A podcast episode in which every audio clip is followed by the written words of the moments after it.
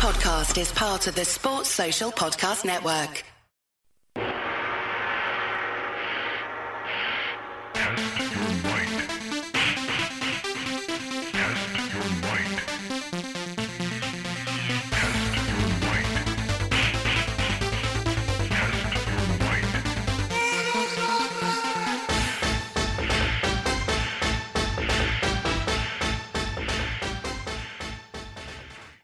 Hello and welcome to Face Off. Today we'll be discussing Liverpool's recent 3 1 win at Anfield over Arsenal. And as ever, I'm joined by two great guests to bring you through it. Firstly, I'll introduce our Arsenal fan. I've got Dan Fitzpatrick, panelist on EPL Index's EPL Roundtable. How are you doing, Dan? I'm doing all right. It'd probably be bit better if I was a Liverpool fan than an Arsenal fan, but that's not how things go. Fair, fair. Um, before we, we get into the match, I, I want to talk to you a few things, Arsenal, if you, you wouldn't mind. Last season was a mixed bag for Arsenal. Just four wins in 13 league games saw manager Unai Emery relieved of his position at the end of November. Mikel Arteta was appointed during the Christmas period and he appeared to be one of the winners of the season being postponed as it gave him a few weeks to work with his team. While there were certainly signs of improvement following the restart, results continued to be up and down, and it appeared following a 2 1 derby loss to Spurs that Arsenal fans had resigned themselves to the season being a write off. However, an unlikely turnaround against Liverpool at the Emirates appeared to inspire confidence, and Arsenal went on to win the FA Cup, notably beating Manchester City and Chelsea en route. What's your assessment of Arteta's first few months in charge, Dan? And do you feel things are moving in the right direction? So my main assessment of Arteta is essentially that he has made us quantitatively better. Um, we are very clearly like he's very clearly done meaningful coaching things. We're very clearly more organized, better at playing out from the back, more committed to playing out from the back, um, and just generally it looks like the players actually know what they're supposed to do. Uh, we have a consistent system, we have consistent formation, etc. But that hasn't actually resulted in any qual- or like qualitative or quantitative improvements. We've improved qualitatively, but we have not seen any quantitative improvements from that. Like our performances are essentially the same as we were under Emery. Um, we're still getting outshot consistently. We're still uh, conceding a lot of shots. We're still we can't create anything. Um, that's been a pretty common thread under Arteta the entire time he's been here. Um, so it's kind of like he's clearly doing something he's clearly good at being able to coach those things he is coaching. It's just whether those things matter. Because, like, you know, you can look better all you want, but if you're still playing poorly, it doesn't really matter. Um, so there's signs, and I hope those eventually turn into better performances with both more time and hopefully better players. Um, but to this point, it is a mixed bag. Um, I think he is at least a decent coach, but whether it's enough, I don't know. We'll see. Yeah, I mean, you, you touched on there that, that he seems to have a plan, and I think that's notably different to maybe the likes of Ole Gunnar Solskjaer at United and Frank Lampard at Chelsea, who seem to chop and change a lot in terms of their system and their approach. I mean, is that the starting point for, for any team look at, looking to build, you know, to have a plan and stick to that plan? Yeah, and I think uh, whether this is true of Solskjaer Lampard, I don't know. But I think a general thing is like n- not even the formation, but you need to have like certain principles that you stick to, and Arteta absolutely has those. Um, very committed to playing out from the back is a general thing, but we have very specific patterns of play through playing out from the back. Um, we, we very clearly has a specific um, wants in how his midfield plays and how his wingers and in our case um, wing backs interact with each other. Um, there, there's clearly very specific things he wants in the team and is getting the team to do. So that is, like I said, that's the encouraging part. Those are the signs that like he clearly can coach a team. It's just whether his the plan he's moving towards is actually good and is that can is actually something that can get us to the level we want to be at in whether it's this year, probably not this year, uh, but it, hopefully in the near future. Yes, certainly. And I, think maybe one of the issues possibly for Arteta might be not having the, the personnel that it, that he might ideally want for his, his way of playing. And with, that in mind, we'll, we'll have a look at the, the window. Now, Arsenal have had somewhat of a subdued transfer window so far. Loanies Pablo Mari and Cedric Soares were signed to permanent deals earlier in the summer. Danny Ceballos' services were also secured for Real Madrid for another season. Since then, centre back Gabriel has come in from Lille for a reported £23 million, and backup keeper Runar Runarsson, great name by the way, was secured for a nominal fee from Dijon, with Emiliano Martinez being sold to Aston Villa for a reported £20 million. The club appear to hope to bring in another midfielder before the window shuts, with Houssem Aouar of Lyon and Thomas Partey of Atletico Madrid being tutored. However, both clubs are notoriously difficult to negotiate with. There were also suggestions of Odsonne Edouard being targeted, but that appears to have died down, with it seemingly hinging on the possibility of selling Lacazette for an acceptable price. Are you happy with the business that has been done so far, Dan, and what else do you feel is needed? Uh, well, I'm aware of it. Like the financial situation is kind of tough. Um, we don't appear to have all that much money, and we rely. I, I believe I've read that we rely specific uh, specifically more than other clubs rely on gate revenue, which obviously that's not happening right now. Um, which I mean, it it's a shame, but it's obviously no throw, no fault of our own. Um, I can't really, as much as it's it has bad consequences. I can't really complain about that. It is what it is. Um, so the fact that we have had a subdued transfer window is expected, at least to me. I expected it. Um, I would like to see preferably a midfielder brought in, preferably Aouar. I'm not really a fan of Thomas Partey, at least in our specific situation, um, considering he is a bit on the older side of the aging curve, and I don't think he is good enough to shoot us into top four contention. So it's kind of like buying someone on the older end of the aging curve when you're already not going to be good and you're going to pay him a lot of money. Doesn't really make sense to me, so I'm not really a fan of that potential transfer, but Aouar uh, intrigues me quite a bit. Um, hopefully, we can bring him in. I'm kind of I'm in favor of us selling some more of our prime age players. Um, two obvious candidates would be Lacazette and um, Ainsley Maitland-Niles. We don't seem to be t- particularly keen on doing that and not selling players at um, maybe not their peak value, but at when they still have value has been a big issue for us for the last couple of years.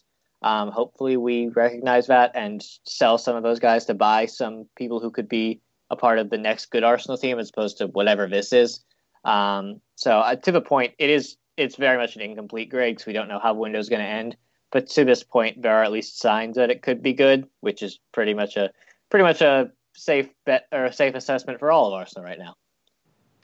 Yeah, certainly. I mean, it, it is just just like as you said, same as a lot of clubs, there is the financial reality at the moment, and you might want to do certain business, but it, it isn't so easy if clubs aren't so willing to buy your players. And you know, I think while Liverpool have gotten some good business done, that there has been suggestions that they might have done a little bit more if, if they'd been able to, to sell players for the right place. So it's it's frustrating for fans, but at the same time, as you say, they they, they have to accept that, that reality because it's it's not through the fault of their clubs.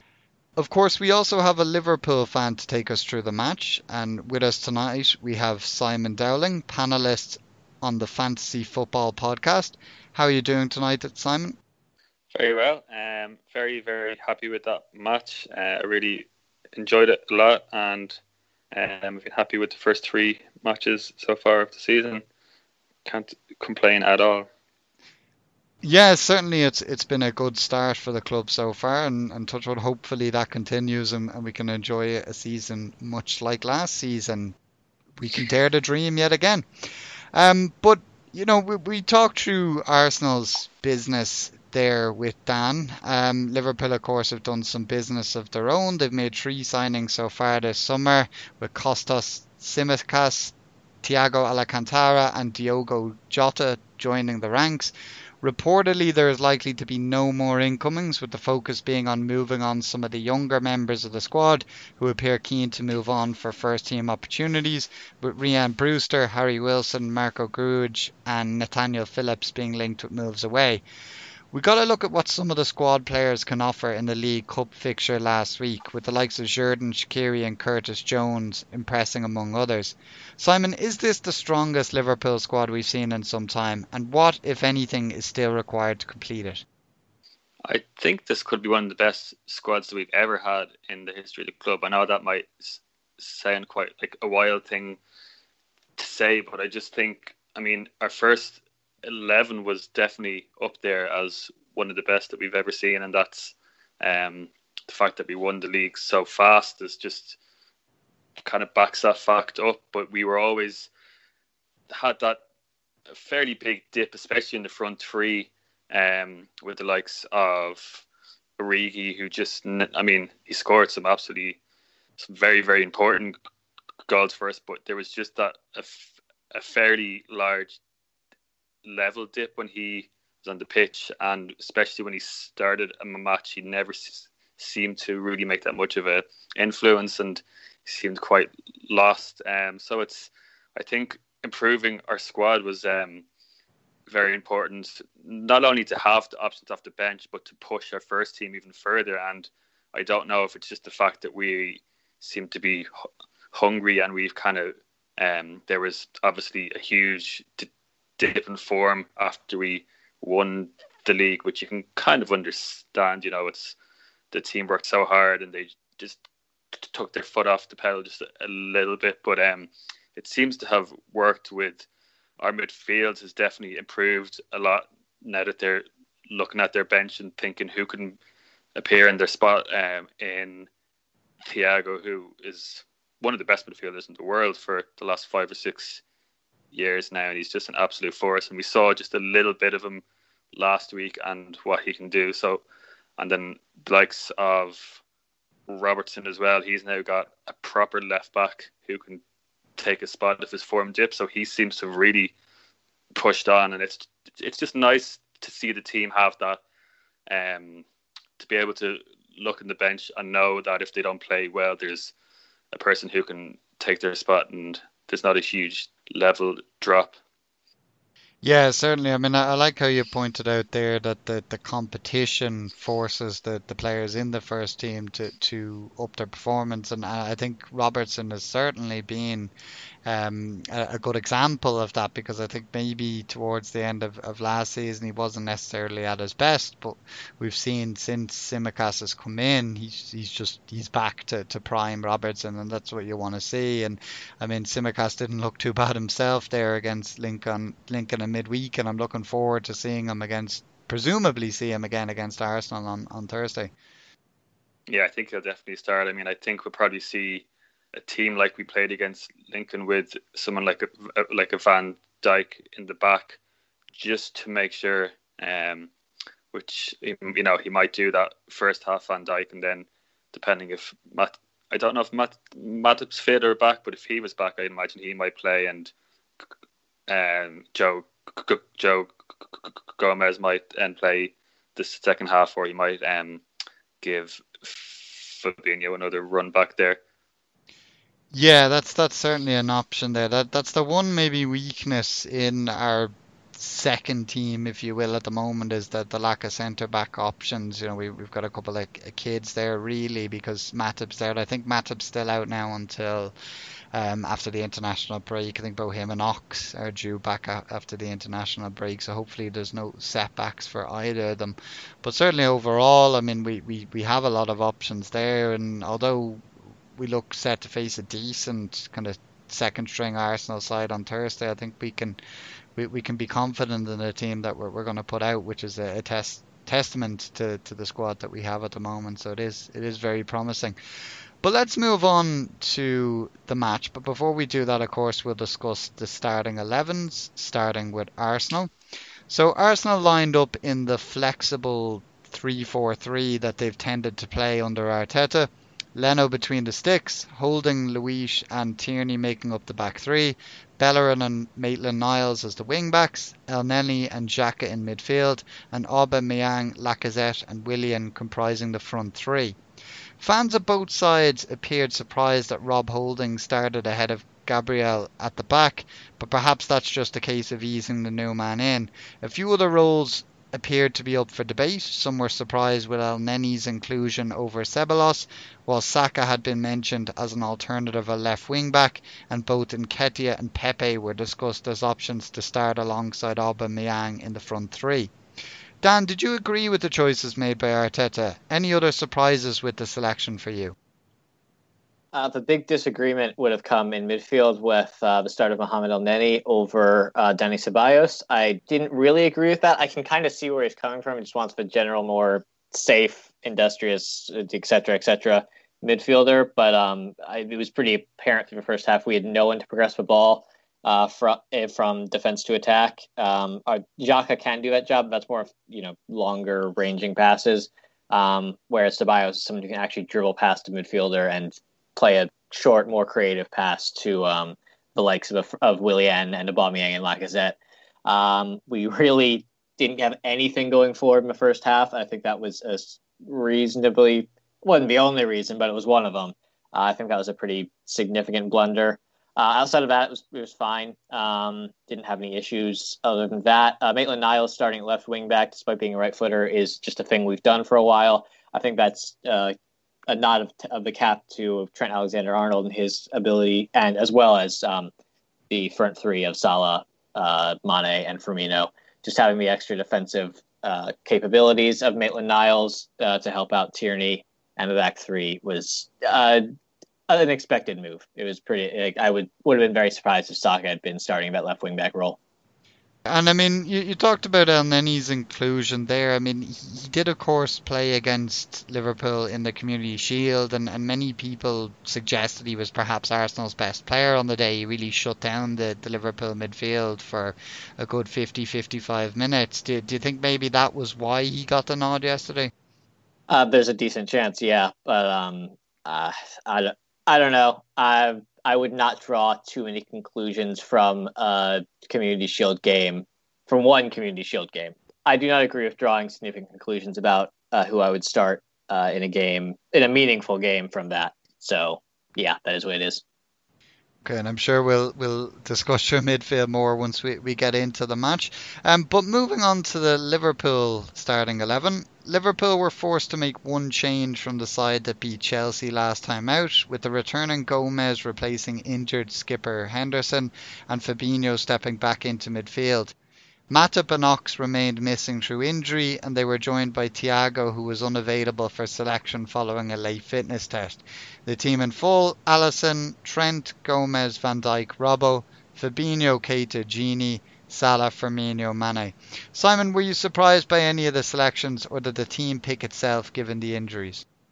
Yeah, I think it pretty much picked itself. I mean, that's probably the best team that we have. Um, at the moment, and there wasn't really anything I definitely expected Fab to come back in the midfield. I thought I know I'd heard a few people talk about how they would have liked him to stay at the back, but I think against someone like Obama Young, even though he's amazing and especially at a, a kind of a one-on-one, he doesn't have the same pace that Gomez has, and I don't think he would have struggled, but I think there could have been a, a weakness exploited, and I he's obviously much better in that midfield role. Um, so I thought that was definitely the right call to make, and yeah, the midfield kind of that's our best midfield three um, that were fit. Obviously, there's an argument there that when all of our midfield are fit, I don't think there's necessarily a best three. I think it's going to depend on the match, and then the front three is the front three.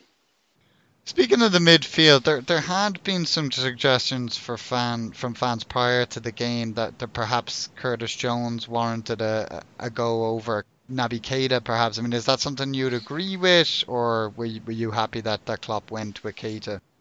Yeah, I didn't expect Jones to start. I maybe think this. I mean, he has been absolutely fantastic for us, and he's um, scored a fair few as well. He's actually had a, a, a fairly good output. Um, he looked very good against Lincoln, but I mean that's a very different level of opposition, and I just think that he just still mightn't be ready. And Naby's looked very sharp, and he's finally building that match fitness that we've wanted pretty much ever since we bought him. And he hasn't really. He's been kind of on and off with injuries and trying to fit. I think it's important that he that we kind of build him up, you know, and I think we'll see Jones's time will come. But for those matches, and I think a lot of the league matches, I doubt he's going to start very many unless we have injuries.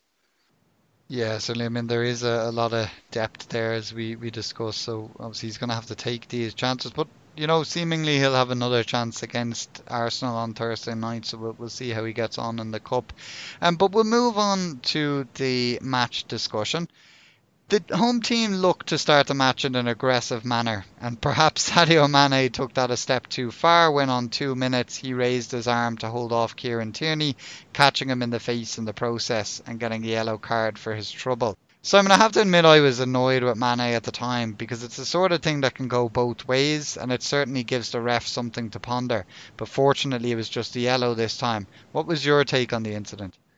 Yeah, it was one of those ones, wasn't it, where I wouldn't have been surprised if it had been red, even though I didn't think it was red. But I can see, like, at, at first I was kind of like, okay, he, he, you know, it was a kind of a loose arm, but it did look quite bad on the replay, and it wasn't his elbow; it was kind of like his fist, kind of. So not that that's much better, but I think that might have been just the fact that he wasn't, he didn't seem to do it on purpose, which I definitely don't think that he did, but it was still he did have his arm quite high. So like I, it was a risk, yeah, and I was holding my breath, and because that would have been obviously that probably would have been a, a very different match. Um, so look, I think the fact it happened so early is what a lot of people said.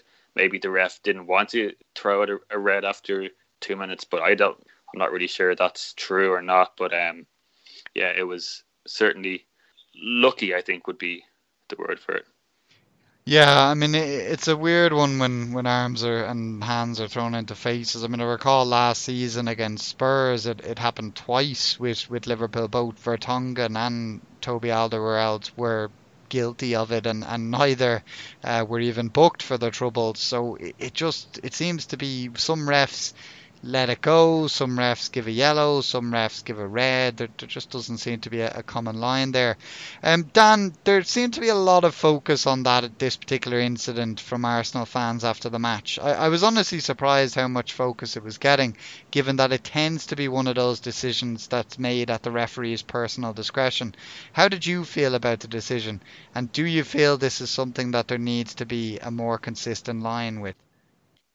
Uh, I thought a yellow was fine. Um, I can see like, if it was given a red, it wouldn't have been the most shocking thing in the world. But I think a yellow is a more apt punishment. Um, I agree with you. I don't think he did it on purpose. You like, you can see throughout the replay, he never looks back. He doesn't give a look, look before he throws his arm. Um, it's a pretty standard thing to essentially box out with your arms um, to maintain control of the ball or maintain control of position to control the ball.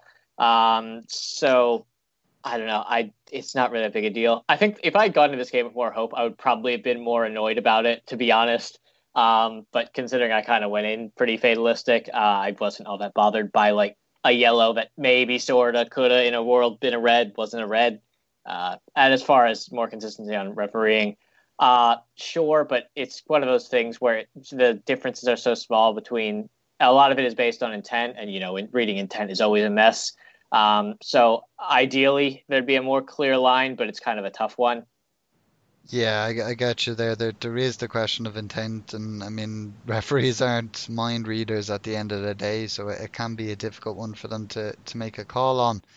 So Liverpool certainly started the brighter of the two sides, with Mane and Gini forcing saves from Leno, as well as a deflected shot from Trent hitting the bar.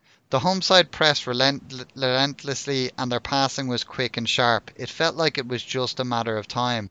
Simon, it was an impressive start from the Reds. Perhaps what impressed me most was how aware of the potential counter attack we appeared and how we were quick to snuff out any potential breaks. We seemed undone on the counter too easily at times towards the end of last season and again on the opening day against Leeds, so I was impressed with the reaction. How did you assess the opening quarter of the match? Yeah, I thought we played really, really well. We just kept Arsenal pinned back. Um, and we really just hounded them on the ball. They constantly, obviously, as Dan mentioned, um, a function of the Arteta team is to pass the ball out from the back, and they seemed completely intent on that. And they had very certain shapes that we definitely exposed quite well. And I think it takes a certain. I mean, I think we make that look easy, but it's not. You know, it's like I don't think most teams would be able to hound and press that effectively without leaving themselves open, which is what which is what we, we do best. And I think that match was one of the best that I've seen for quite a while. Anyway, certainly since last year. I mean, it's been a while that we've played with that amount of kind of just everyone was just after the ball and everyone worked so hard, especially the front three, which um, is something that often gets overlooked by people or people don't really think that that's where we always start our press and um, we made it really tough for Arsenal to pass the ball out of their own half and we forced them to knock the ball out of play. We we won the ball back in those spots kind of between their box and the halfway line, which is where we love to win the ball back. And then we'd have around five or six people, maybe even more, run into the box. Like there was just a lot of red shirts in and around the box when we won the ball back, which, um, but as you mentioned, we didn't leave ourselves exposed. We had a good high line at the back, and um, Van Dijk was doing his thing when balls in the air, and Alisson was very aware at picking up any balls that were lobbed in over the back of us. Yeah, it certainly was impressive. And Dan, as Simon has been suggesting there, Liverpool were clearly on it on the night. However, it's commendable that this Arsenal side were able to keep it reasonably tight at the back and were willing to put their bodies in the way when required. Something that might not have been the case with other recent Arsenal sides. What has Arteta done to tighten things up at the back? Uh, well, one one thing is very interesting because Martin Mikel had being the player he was and being a Pep Guardiola disciple, you everyone expects him to be more like Pep, but really he's quite defensive, or at least has been in his time at Arsenal. That may be a personnel thing, um, but he is very much prioritizes staying tight and compact, and very much prioritizes defense over offense um, as much as you can in this sport.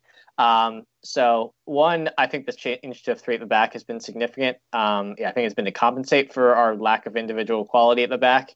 Um, but we just we tend to have more people behind the ball because there's literally more people behind the ball in, in that formation. Um, having the third center back helps. Um, he's very willing to. I think he he will. He's clearly very willing to sacrifice um, offensive presence to shore shore the team up the back, and that was no surprise or no different here um, with the inclusion of Ainsley Maitland-Niles and Mohamed Elneny. Um, I, I, really do think it's more. It's almost an emphasis on keeping shape. Uh, that is, I guess, that is an, another change as well. Um, like I said earlier, we're more structured, so that helps keep men behind the ball. We tend not to get uh, caught out too often. Um, so I think that mainly the two main things are just a general, more structured approach and a real prioritization on being solid defensively um, over anything else, really.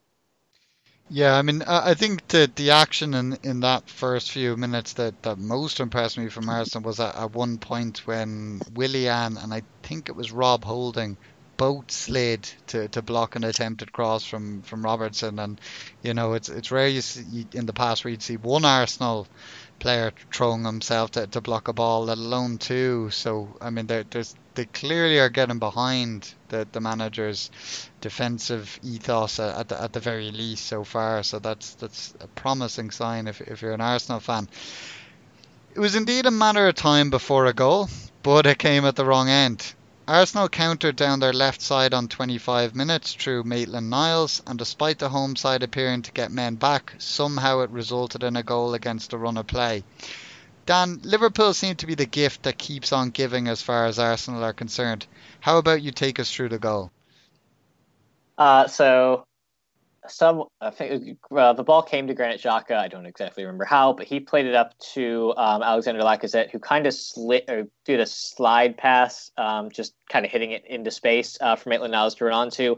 Uh, Maitland Niles picked it up and clearly didn't know what to do. Um, his decision making was slow, and then he played a pretty terrible ball um, that should have been easily intercepted by. Um, I think it was Van Dijk in front of Robertson or Robertson himself. Um, the first person missed it, and then Robertson kind of seemed to hit it off his own heel, uh, which allowed the ball just kind of fall to Lacazette, who had a.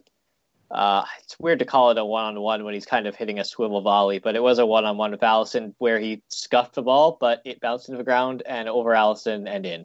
Uh, it was really a, another comedic goal for us against uh, Liverpool, which just seems to be the standard these days. Yeah, um, unfortunately for our sake, I'm, I'm getting a bit tired of seeing them personally. I mean, uh, Arteta's Arsenal don't seem to get a lot of chances against the big sides, but when they get them, they tend to take them. Is his ability to finish the reason why Lacazette was preferred to the likes of Pepe and Nketiah? Um, I would say uh, Pepe would never have been an option because uh, it's pretty clear that Arteta doesn't see Aubameyang as a striker. So uh, when he can't play striker, I guess Nketiah could have, but you're not going to leave out Aubameyang. So therefore, there's not the extra spot for Pepe. So it is between uh, Nketiah and Lacazette. And I'd say the general, I, I think it's more of the Lacazette's shown more willingness to drop back and contribute to general play, and Nketiah is more of a poacher um, which is funny because that was more Lacazette's repu- reputation coming from France. Um, but yeah, I'd say it's more of a general willingness to contribute to play when we really need that with Aubameyang as one of the wingers uh, more than anything else. Well, at least he managed to finish on, on this He occasion. did, But we'll, I we'll mean, get on to his yeah. other chances later on. Ah, nah. We won't we won't let him off the hook. Uh, Simon, we gifted Arsenal two goals at the Emirates towards the end of last season. We didn't cover ourselves in glory with our goal in the Community Shield, and now another gift. A miscued clearance by Robbo, and then Alisson appears to gamble on which way Lacazette was going to go rather than waiting to react. Liverpool seem to be no strangers to defensive lapses in recent months. Are you at all concerned by this trend? Uh, not really concerned, but it's just annoying. it's, I mean, this was just an absolute ridiculous, just one error, and then it was almost as if Arsenal tried not to score the way he hit that ball, and still it just creeps into the net. It was just very frustrating. Um, and it wasn't like they had been trying to make that move or been trying to break through, and you know we kept on just getting it was kind of their first proper attack the match, and it was just as you say, it seems to be something that's happened a fair bit. Um, I thought with our kind of uh, our best back five, which we had out there, that those kind of errors would stop a little bit, but it seems to just it was it just felt like I think that match it just felt like one it was just one of those things. There's it's just a bad error. There's nothing you really do. The Leeds match felt a little sloppier. There was three or four of those moments, which is worrying. But we're not allowing a lot of a lot of chances, and I don't think we've actually. Um, I haven't checked Arsenal match, but we haven't c- conceded uh, any, or maybe even just one or two big, big ch- chances on us. So we're not allowing the opposition um, to score, but we're making it easy on them by making the mistakes ourselves. But I think it's I think that's easier to fix than if we were um, if the opposition was constantly getting in behind us and having ch- chance after chance. But Arsenal just seem to have a very high percentage conversion rate when they play us for some reason, and I don't know what it is, but it's very annoying. Yeah, I- think we all seen Piers Morgan uh, bragging about it on on Twitter, um, but I don't think he was bragging at full time. But a bit of a strange one. Um, yeah, no, certainly I get where you're coming from. We, we seem to be facing very few shots, which is positive, but the, the goals to, to shots ratio that we're conceding, you know, might might be something that, that Klopp and his team will look at, and I'm sure they, they certainly will. But fortunately, it didn't take too long for the home side to respond. On 27 minutes, Naby Keita was fouled, but the referee played a good advantage as the ball found its way to the feet of Salah. Simon, how about you take it from here? Yeah, so uh, gets hacked down uh, pretty badly. It was a good play on from the ref. The ball came to, to Mo on the wing, and he kind of cut inside Tierney. And I don't know how he got past him. It was just pace and strength, really. I mean, like he went in on the inside of him, uh, had a nice shot. Leno, who has a habit of punching the ball back out across his own goal. That's exactly what he did, and Mane was just there waiting for a tap in. The quick positive reaction to setbacks was something we became accustomed to last season prior to securing the title, and we saw it again against Leeds. How important is that mentality?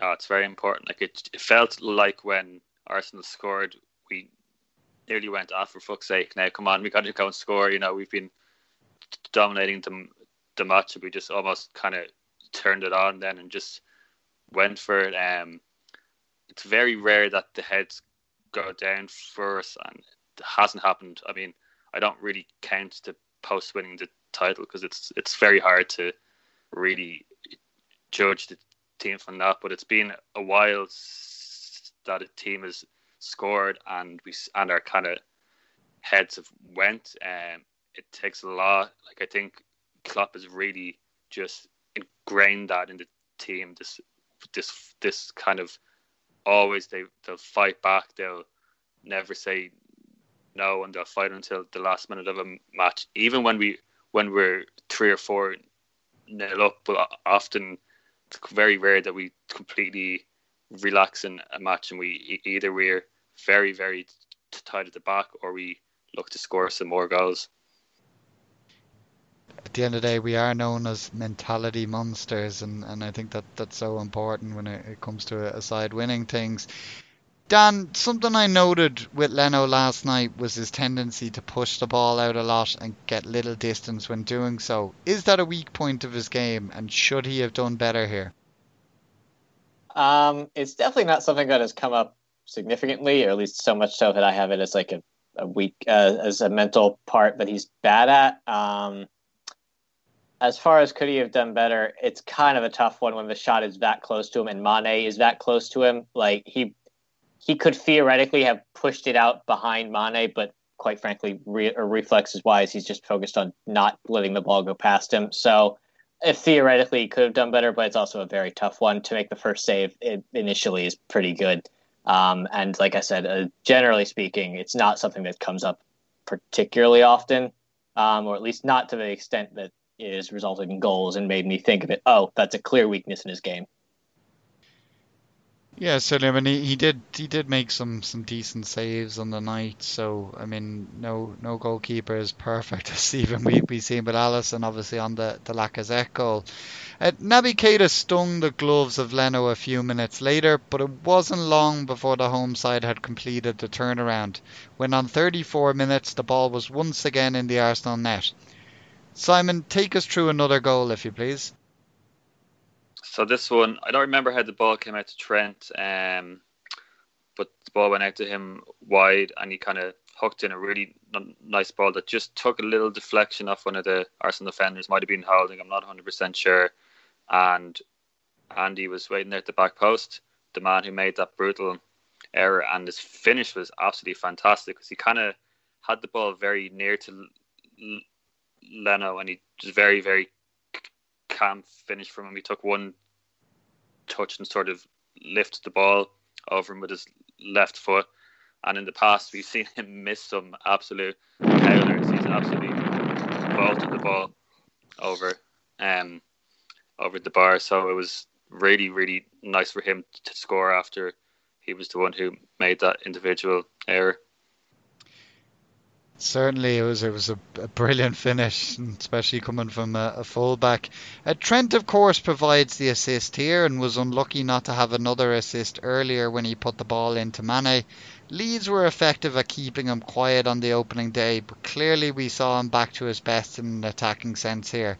It can't be overstated how important his supply is, can it? No, he's definitely like. I mean, that's what a lot of teams have spoken about. The best way to stop us is to just push our fullbacks back, and teams have tried it and failed. Um, Leeds actually made a very good job of it, and they did have him penned back. Um, but even still, he'll still find that way through, and also he's very good from set pieces, um, putting in the ball. But I thought this was one of his, this definitely his best performance that we've seen anyway this season, and um, maybe he just had a little bit of rustiness and he was just getting back to full fitness. But because he obviously had picked up a little bit of an injury, or I think it might have even been COVID that he had, or there was a little scare with him. Um, so he didn't feature too much preseason for us, so he wasn't as match fit. Um, but he's definitely back to his best now, and he was amazing down that right hand side. Yeah, certainly a great game from him, and I'd agree it's it's probably his best so far. Dan, as I implied, teams seem to be placing their focus on keeping our fullbacks quiet for obvious reasons, and some have had relative success doing so. However, Arsenal clearly failed to do so on the night. Is that where the match was potentially won and lost? Um, honestly, I think the gap was so wide in the end that it's kind of hard to pinpoint any specific area it was won or lost, other than Liverpool having better players. Um, it definitely wasn't great. Uh, like obviously the Liverpool fullbacks did quite well. Uh, they tend to do that. They're very good at football. Um, so it, it definitely wasn't a positive, but again, I think like uh, we ultimately got outshot. I think it, it I think it ended up going down as twenty one to four, but one of those shots for us did shouldn't have even counted. It was eventually way flagged off sides, so twenty one to three.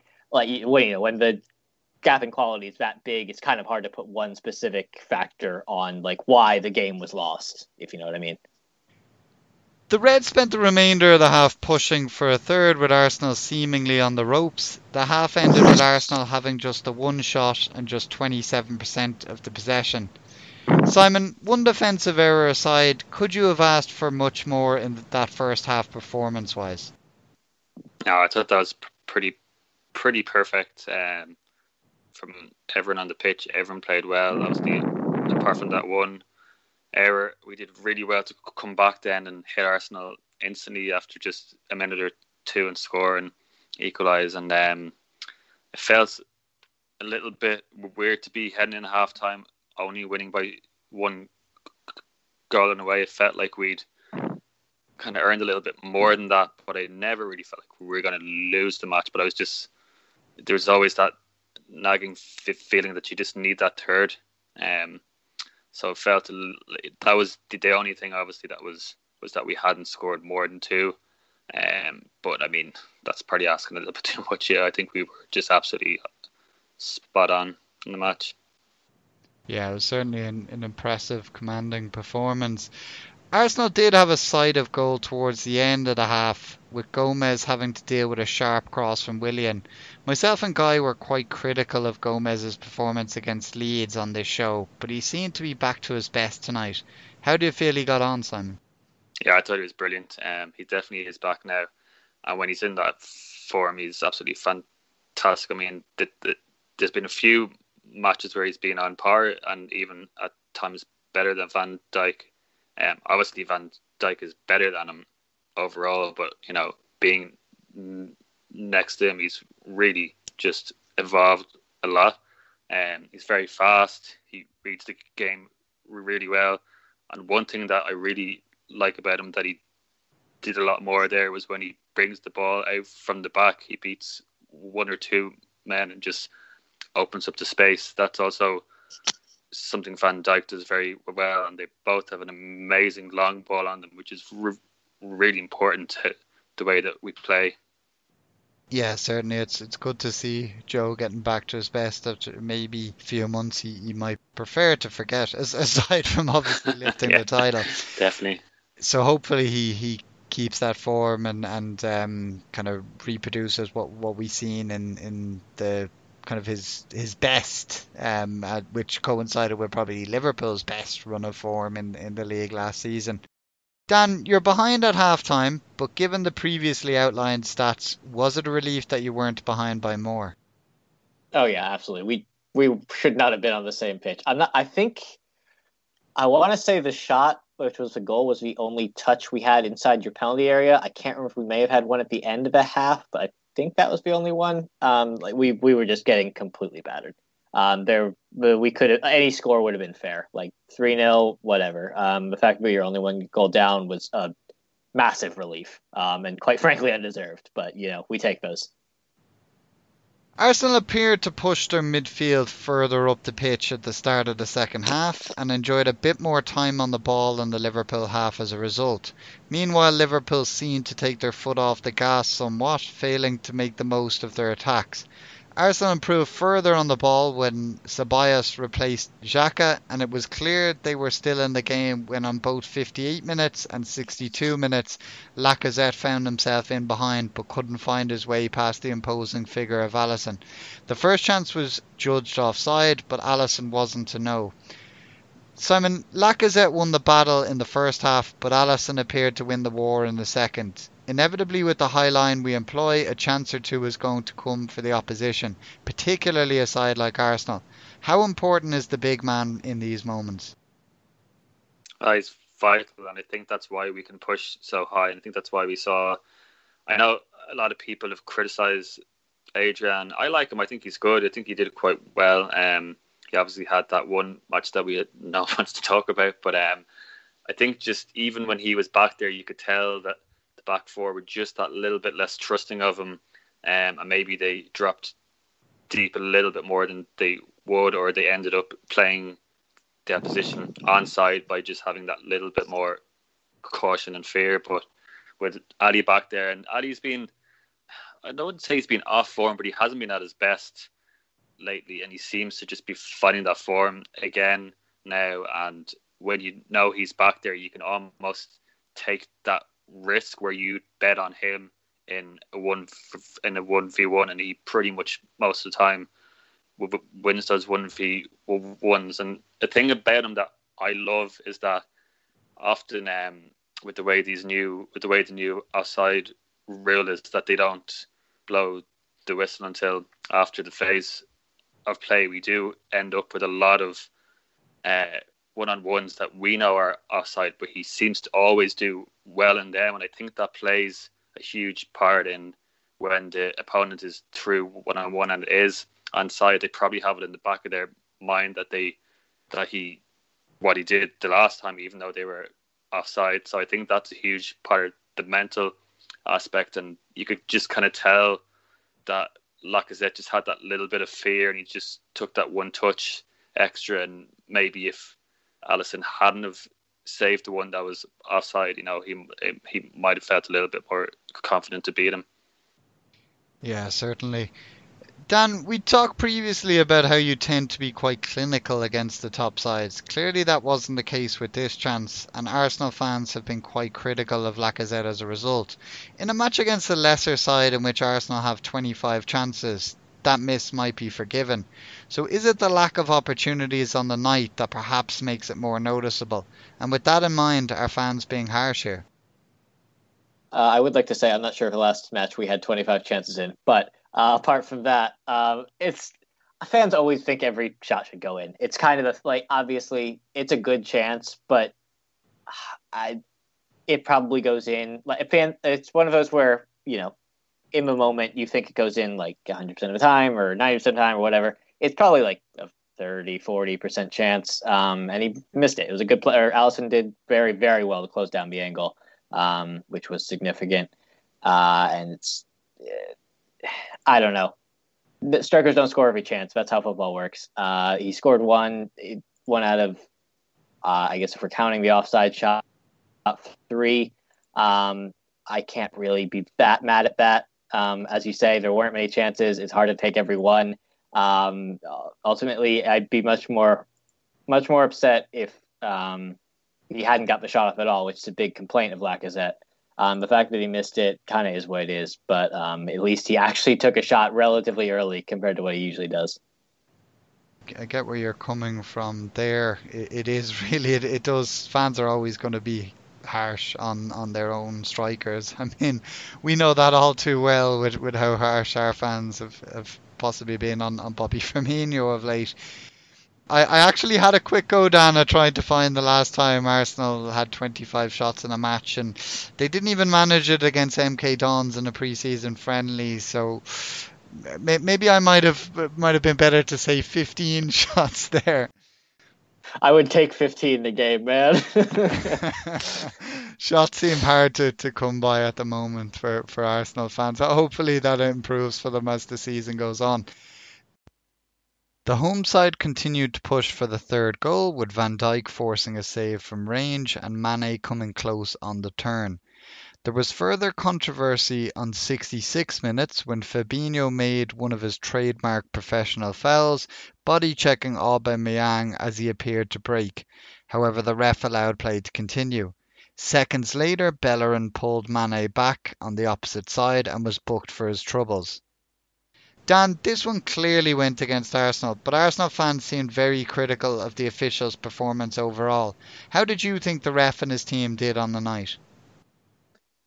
Um, I didn't think anything was like egregiously bad. Um, I don't know. I tend to cut refs some level of slack unless it's uh, absolutely atrocious. Like if it's you know small mistakes here and there that aren't ultimately aren't all that consequential. Uh, it's a very difficult job. I get it.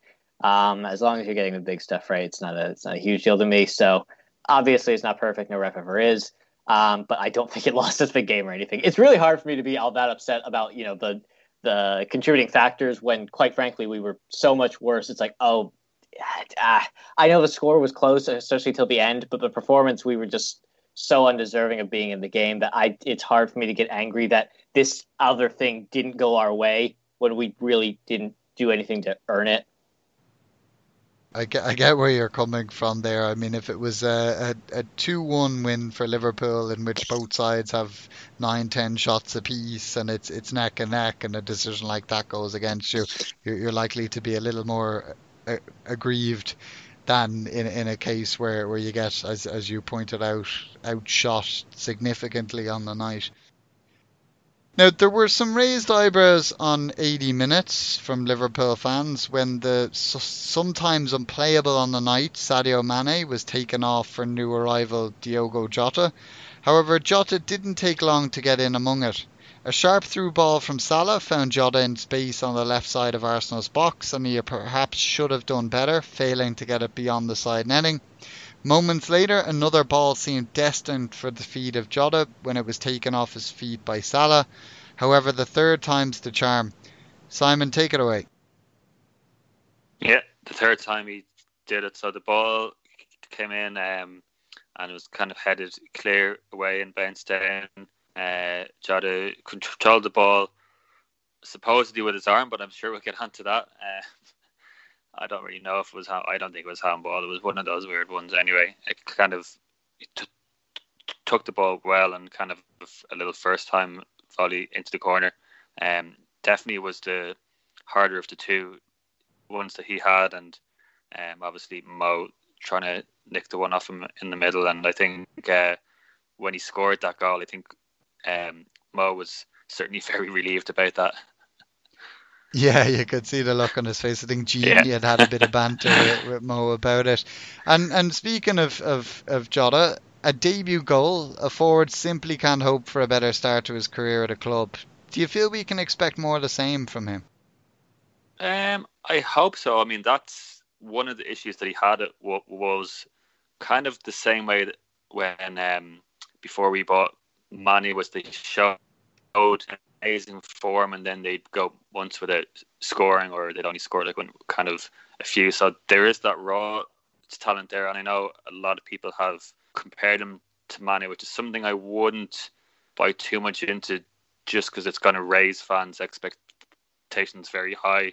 Obviously, we need to remember what Mane was like before we bought him. That's more, I think, what people m- mean that he has that same he kind of plays the same role, I suppose, which is like he's in a way he's our the first time that we've kind of had that almost not a man for man like replacement for Mane, but a person who plays the way he would play, and once the team gets to learn his movement, and obviously now that Mo maybe trusts him, he won't try and steal his goals anymore. But that's what Mo, you know, that's just how he how he is, and um, you have to either love that or hate that about him. But I think he definitely impressed. He got very involved, which is something um, that Origi has failed to do a lot in the past, and something that's definitely annoyed us fans is when he comes off the bench and he just barely gets a touch of the ball.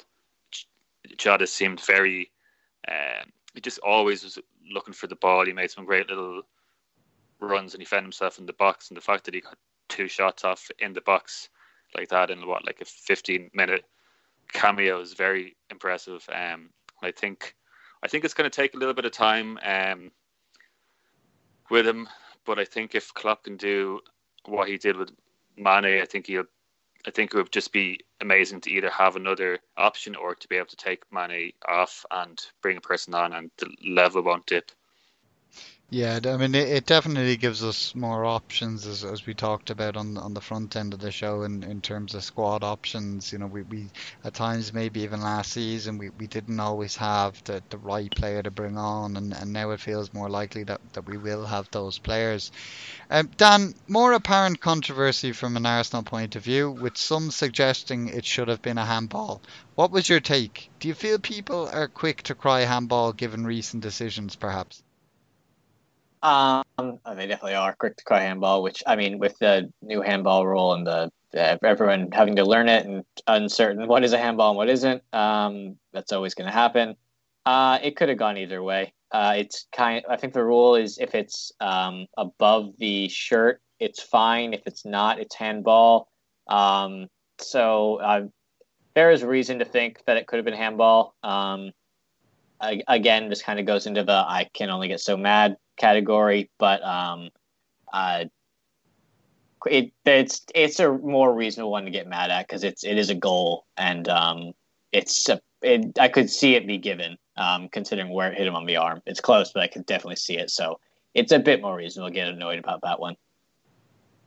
Yeah, I mean there, there is a lack of clarity on, on that rule, and I mean we uh, we won't go into the to the uh, Newcastle penalty on the weekend, but I mean there's it's it's probably the biggest talking point in, in football media at the moment is is the, the lack of clarity there from the the rule in England. Um, while other countries, you know, seem to have been dealing with it for a little longer, so they're they're more comfortable with, with how to, to deal with those decisions. Um, obviously, Liverpool seen out the the three one win. Uh, after the game, Roy Keane suggested Liverpool were sloppy at times on the night. Klopp was quick to shut this down, feeling that the performance was far from sloppy. He suggested that against a side like Arsenal, there will inevitably inevitably be chances, and it's times like that that you need your goalkeeper to do what Alisson did. Simon, do you agree with the manager's assessment of the performance?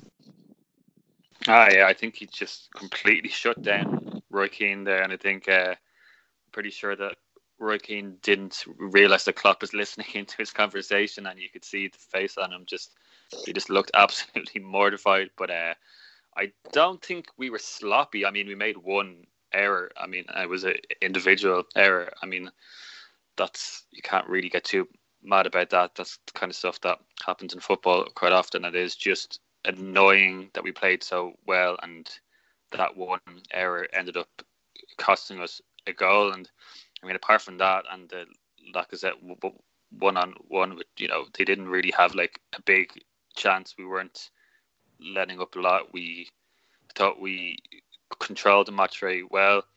They kind of had to come forward a little bit more in the second half, and the game opened up, but we never really allowed our pressing to dip, and we just.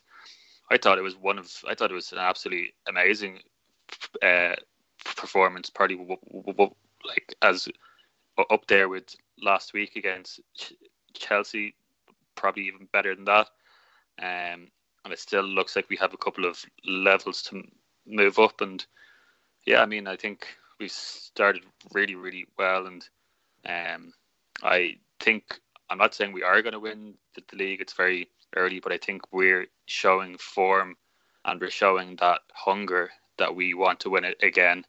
Um, especially when you look at the other teams, you know, your top four, uh, the rest of the teams who should be up there us, they haven't seemed to hit ground running so well, and um, it's just nice to kind of see that form from us. And yeah, I don't know what Ruggie is talking about, but you know him, that's just how he is. Yeah, he, he likes to, to be overly harsh at times. Yeah. I mean, I, I felt the midfield was a standout area on the night, particularly the performance of Fabinho. It was a midfield that the manager was perhaps somewhat forced into selecting given injuries, although not to say he wouldn't have selected them regardless. What was your take on their performance? Yeah, they were really, really good. Fab was really good at breaking a play and just um, holding that line back, dropping back when he needed to. And um, I mean, they were.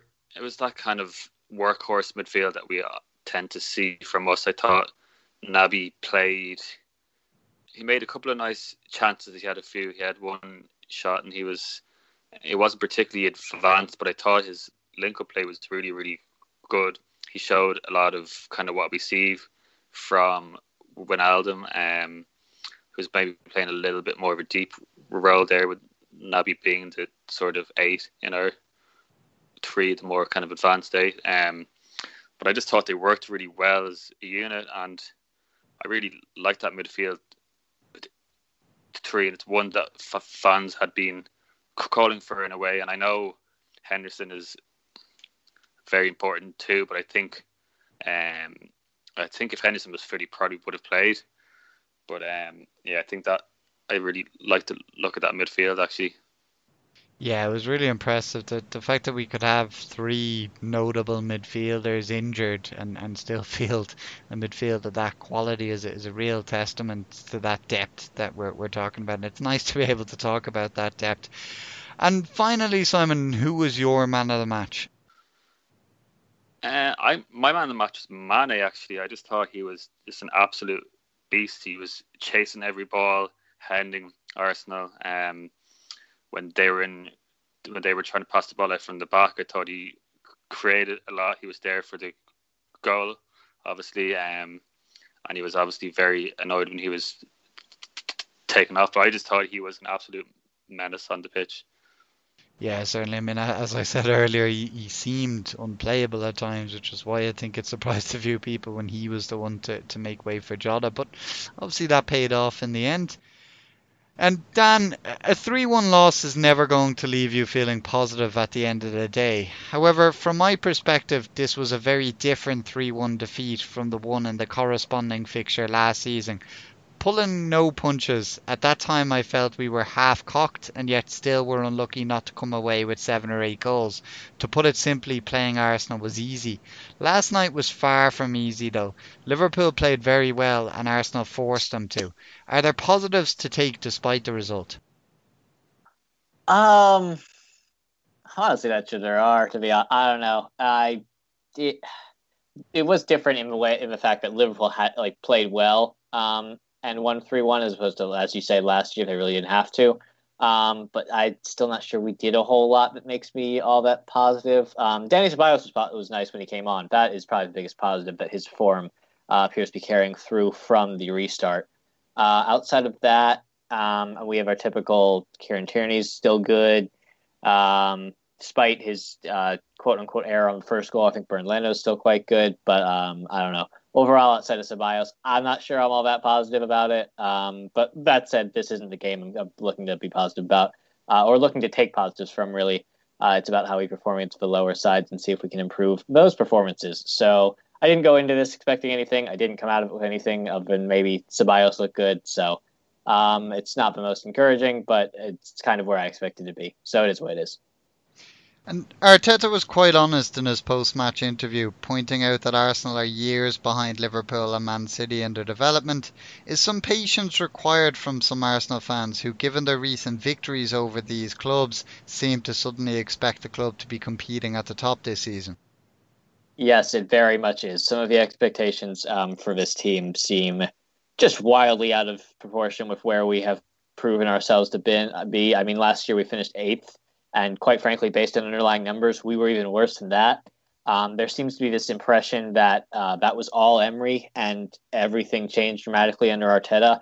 And if you look into it, it's really not the case. We obviously had some good results, but um, really, you could argue the Man City uh, game, the FA Cup, was a decent performance, but even that was more like we played okay, and the fact that we were outshot we were wasn't as detrimental. It was clearly somewhat purposeful. Um, but still is like a okay performance, but not some game changer. If it's going to clearly that clearly indicates we're a significantly better team. Uh, the Liverpool win was just a complete fluke, so that I took absolutely nothing from. As cool as it was to win, um, so uh, even with all the big victories at the end of the season, um, really the Chelsea one was the only one that that I would take something from. Maybe were were improved, but just based off the whole on Arsenal under Arteta, the quality of players we have, um, I'm not really sure where the optimism is is coming from, other than just the general fact that fans tend to be optimistic at the beginning of the season. So yes, I think patience is necessary. I don't expect us to make top four of the season.